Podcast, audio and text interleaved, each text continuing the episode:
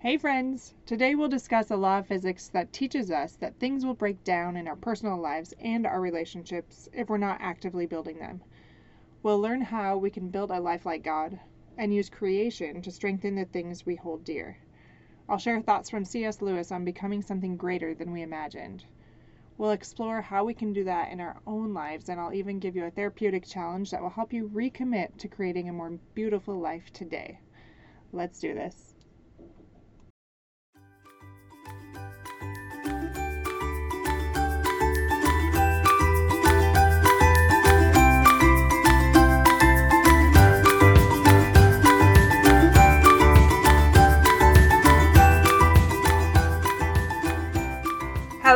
Kendra Nielsen. Welcome to Fulfillment Therapy, where you will improve your relationship with yourself, your loved ones, and with God. You'll find healing, wellness, crucial mindset shifts, and self development help. I'm a licensed therapist, personal trainer, and coach. In this podcast, you'll learn the skills and confidence needed to transform your life from merely surviving to living a fulfilling, flourishing life. You can't reach your God given potential and become who you were meant to become by remaining where you are. If you're ready, we'll create an ignited life you can't wait to wake up to. And yes, it's possible. It's your time to shine, my friend.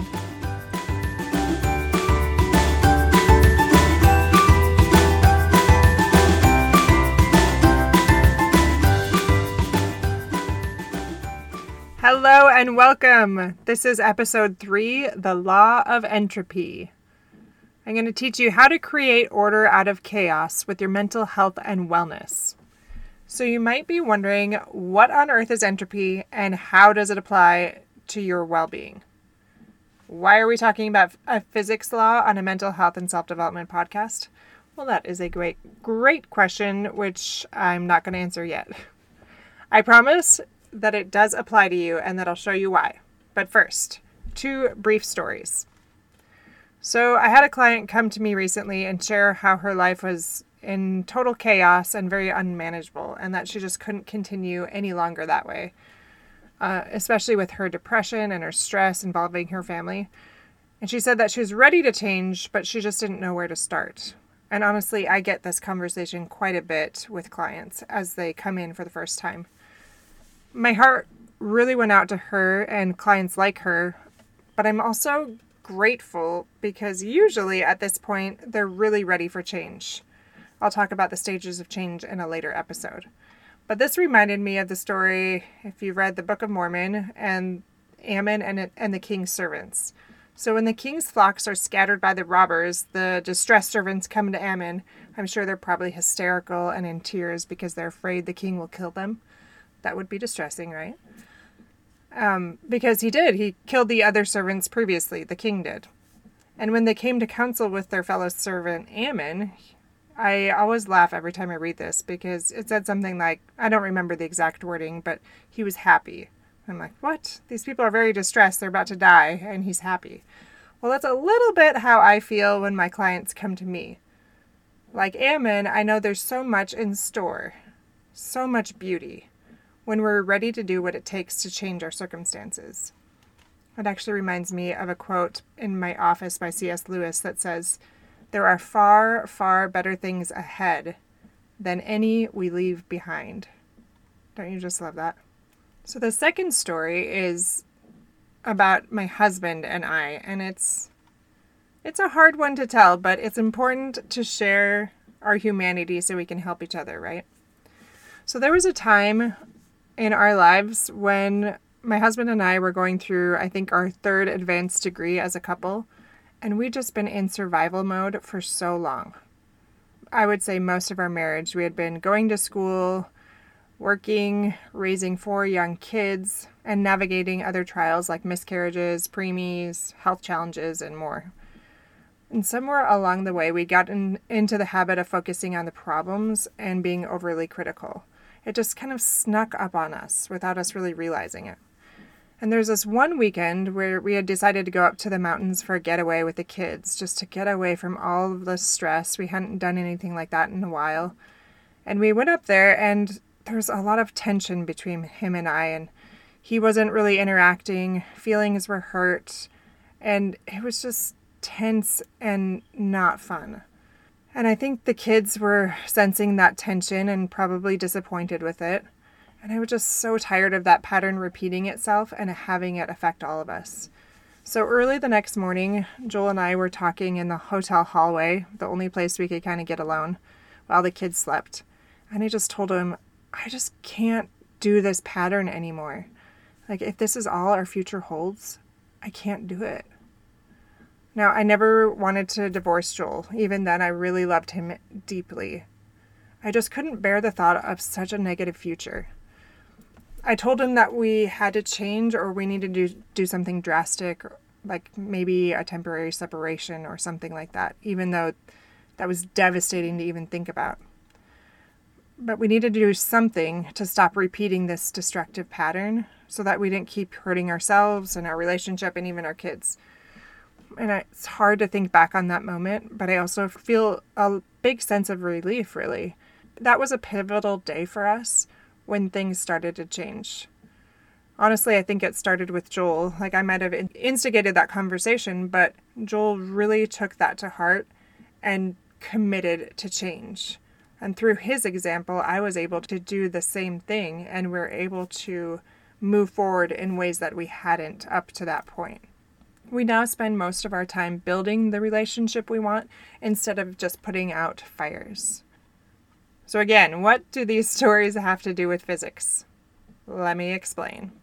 So, there's a branch in physics called thermodynamics, and one of the fundamental laws of nature is the second law of thermodynamics, or the law of entropy.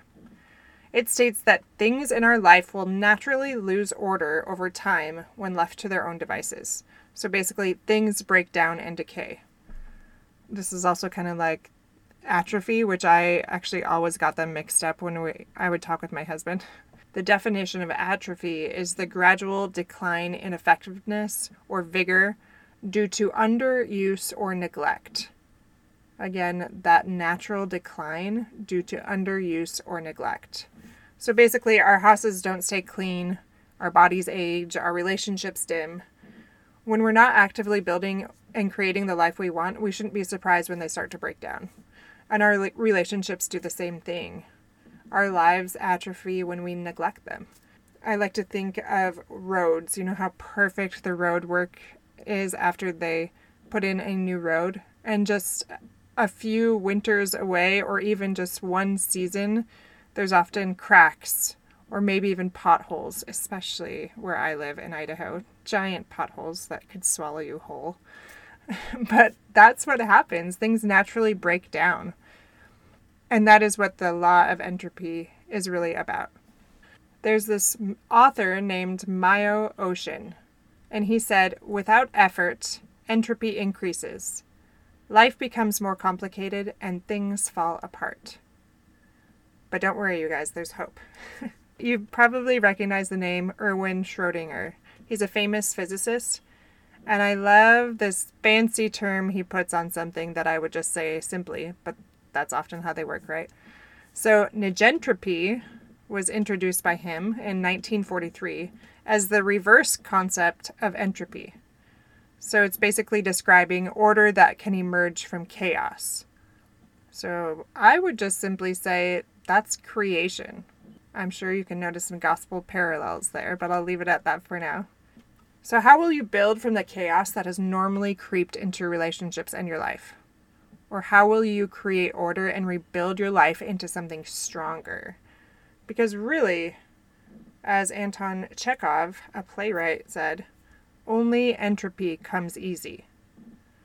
My friends, it's not going to be easy to get outside of your comfort zone, to do things that will build, that will create, but we're going to work on how to do that, okay?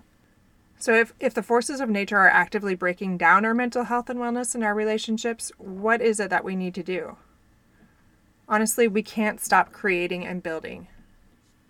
What I do to create and build order in my life is to get intentional about what I want. We can't really build something when we don't know what it is we want. This is why I create vision boards, dream lists, and my, my big three This is also why I fill my life with great mentors and listen to inspiring people that show me what is possible beyond what I could have imagined for myself. Eh, this can feel a little daunting if you're not focusing on that 1% again. Like maybe this week your 1% is finding an accountability partner. Maybe it's praying with real intent to know what it is you should build. I know for me, this week I'm focusing on my big three, like I usually do, but also midday movement because, let's be honest, folks, bodies break down pretty quickly. I can tell you as a personal trainer, it's kind of frustrating sometimes how quickly bodies and muscles break down. But also, um, I'm focusing on more connection with my family. So that's date nights, that's dates with my kids as well as my husband. But I get specific with those things and I make them into SMART goals. So if you don't know what a SMART goal is, that's a specific, measurable, attainable, realistic, and time bound goal. And remember from episode one that Tony Robbins said it's not the goal that brings happiness, but the progress. So I promise you that you will see miracles in your life as you focus on making those baby steps of improvement and as you intentionally return to the Lord. That reminds me of a podcast I listened to a while ago by Brooke Snow. She's also a Latter day Saint podcaster.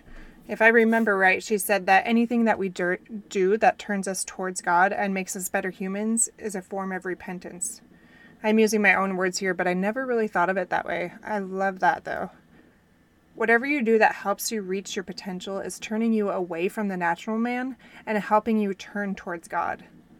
That really rings true for me. But you'll have to do your own exploration on that.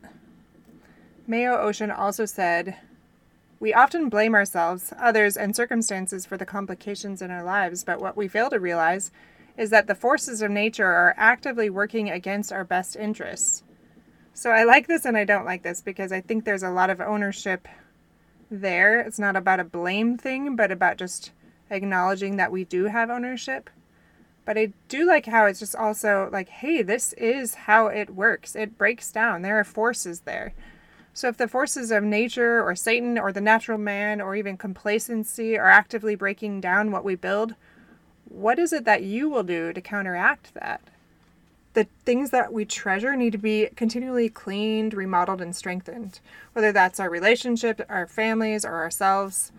And that actually reminds me of another one of my favorite quotes that I really love. This quote is also by C.S. Lewis. In Mere Christianity, he says, Imagine yourself as a living house. God comes in to rebuild that house. At first, perhaps you can understand what he is doing. He is getting the drains right and stopping the leaks in the floor and so on. You knew that those jobs needed doing, and so you're not surprised. But presently, he starts knocking the house about in a way that hurts abominably and does not seem to make any sense. What on earth is he up to? The explanation is that he is building quite a different house from the one you thought of, throwing out a new wing here, putting on an extra floor there, running up towers, making courtyards. You thought you were being made into a decent little cottage, but he is building a palace. Don't you just love that? Again, how does this apply to physics and mental health and wellness? Well, God uses these same principles. His time is spent creating and strengthening things, and most especially his children. So, God understands that creation must be constant in both ourselves and in the life we're creating, but really the power is within us. This isn't a chore, but a divine gift. We're creators, and as we use those powers of creation to build instead of waiting around and allowing things to break down, we can reinforce our palaces just like He's doing. It actually makes me think of the Salt Lake Temple. Kind of symbolic, don't you think? He's reinforcing and strengthening something that's very important. And we can do the same thing in our own lives. Rather than just let something break down and dim with age or atrophy or lose its brilliance, we can apply these same concepts in our lives. So, my final suggestion on today's episode is to journal about how you will use negentropy or creation to build yourself and your life into something stronger and greater. Take ownership and explore how you'll renovate instead of letting things atrophy and break down. Like what has come into your mind as you've heard today's episode? Whether you want to call it your intuition or the universe or the Holy Ghost, as I prefer, heed those thoughts because they're likely to help guide you to greater paths that lead to more beautiful palaces and mansions than you can currently imagine. My friend, take that path. There are great things ahead. I pray that you'll apply the things you learned today so that together we can create those waves of change that I have mentioned before. And to add a little teaser, I'll soon be offering a 90 day course if you'd like more structured help on how to improve your mental health in your own home with someone you can trust. But there's more to come soon. And as a reminder, please leave a review or share this episode. And just because I love to laugh about what is being viewed by millions and eating up our time, even if it means I unintentionally send you there myself, remember that what we support and consume matters. Very boring Harry Potter hand puppets got 201 million views, and a squirrel named Squishy eating nuts got 240 million views. That last one was pretty cute, though. Cute enough to watch. Have a fantastic week and strengthen your palaces, my friend.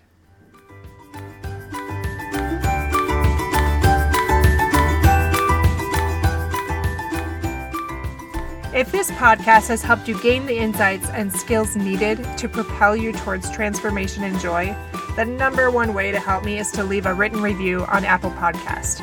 Like you, I'm striving to become my higher self by helping others thrive, and I do that most effectively if you use your influence and give a review. Share this episode with a friend or share it on social media and let others know how it has helped you. I would be so very grateful and excited that we're creating positive ripples in so many lives. If you want to connect, you can find me on Fulfillment Therapy on Facebook and Instagram, or go to fulfillmenttherapy.org. Thanks for listening and shine boldly and brightly, my friend.